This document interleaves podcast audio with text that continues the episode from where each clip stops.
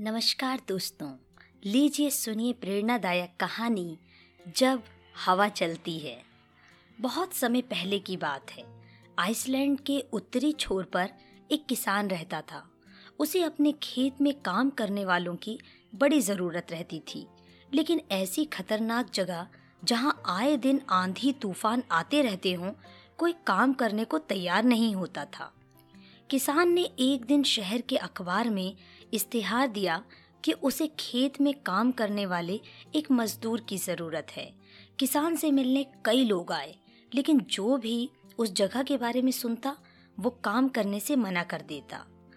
अंततः एक सामान्य कद का पतला, दुबला, अधेड़ व्यक्ति किसान के पास पहुँचा। किसान ने उससे पूछा, क्या तुम इन परिस्थितियों में काम कर सकते हो? हम्म। बस, जब हवा चलती है, तब मैं सोता हूँ। व्यक्ति ने उत्तर दिया। किसान को उसका उत्तर थोड़ा अजीब लगा, लेकिन उसे कोई और काम करने वाला नहीं मिल रहा था, इसीलिए उसने उस व्यक्ति को काम पर रख लिया। मजदूर मेहनती निकला। वह सुबह से शाम तक खेतों में मेहनत करता। किसान भी उससे काफ़ी संतुष्ट था। कुछ ही दिन बीते थे कि एक रात अचानक ही ज़ोर ज़ोर से हवा बहने लगी। किसान अपने अनुभव से समझ गया कि अब तूफ़ान आने वाला है। वह तेज़ी से उठा, हाथ में लालटेन ली और मजदूर के झोपड़े की तरफ़ दौड़ा। जल्दी उठो, देखते नहीं, तूफ़ान आने वाला है। इससे पहले कि सब कुछ तबाह हो जाए, कटी फ़सलों को बाँध कर ढक दो और बाड़े के गेट को भी रस्सियों से कस दो।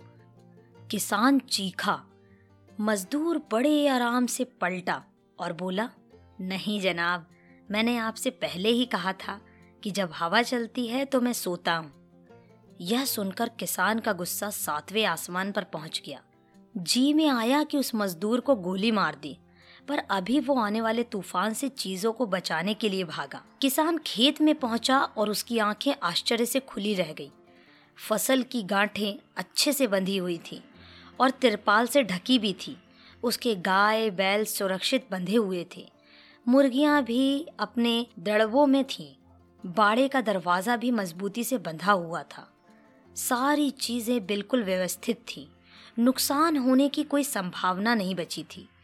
किसान अब मजदूर की ये बात कि जब हवा चलती है तब मैं सोता हूँ, समझ चुका था। और अब वो भी चैन से सो सकता था। मित्रों, हमारी ज़िंदगी में भी कुछ ऐसे तूफ़ान आने तय हैं। ज़रूरत इस बात की है कि हम उस मज़दूर की तरह पहले से तैयारी करके रखें, ताकि मुसीबत आने पर हम भी चैन से सो सकें। जैसे कि यदि कोई विद्यार्थी शुरू से पढ़ाई करे तो परीक्षा के समय वह आराम से रह सकता है। हर महीने बचत करने वाला व्यक्ति पैसे की ज़रूरत पड़ने पर निश्चिंत रह सकता है।